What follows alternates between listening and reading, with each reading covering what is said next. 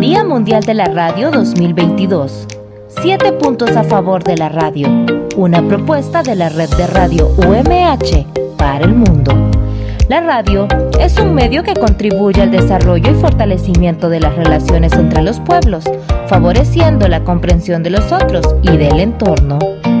La radio facilita la libre circulación de las ideas a través de la palabra, incluso en las zonas más remotas del mundo. La radio permite la difusión de contenidos educativos y culturales entre la población, con alcance a los sectores menos favorecidos. La radio es un medio inclusivo que da cabida a las expresiones de las minorías y grupos vulnerables, por lo que constituye un vehículo de visibilización social. La radio favorece la transmisión de conocimientos, el fortalecimiento y uso de las lenguas, las representaciones de la cultura y las tradiciones.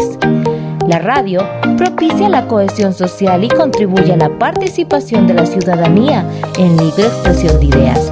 Fomenta el diálogo democrático a través del respeto y la tolerancia a través de acciones de paz.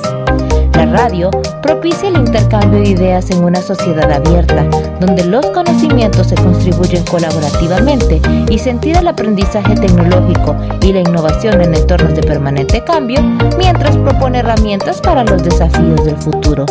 Estos fueron los 7 puntos a favor de la radio, una propuesta de la red de radios UMH. Hasta la próxima.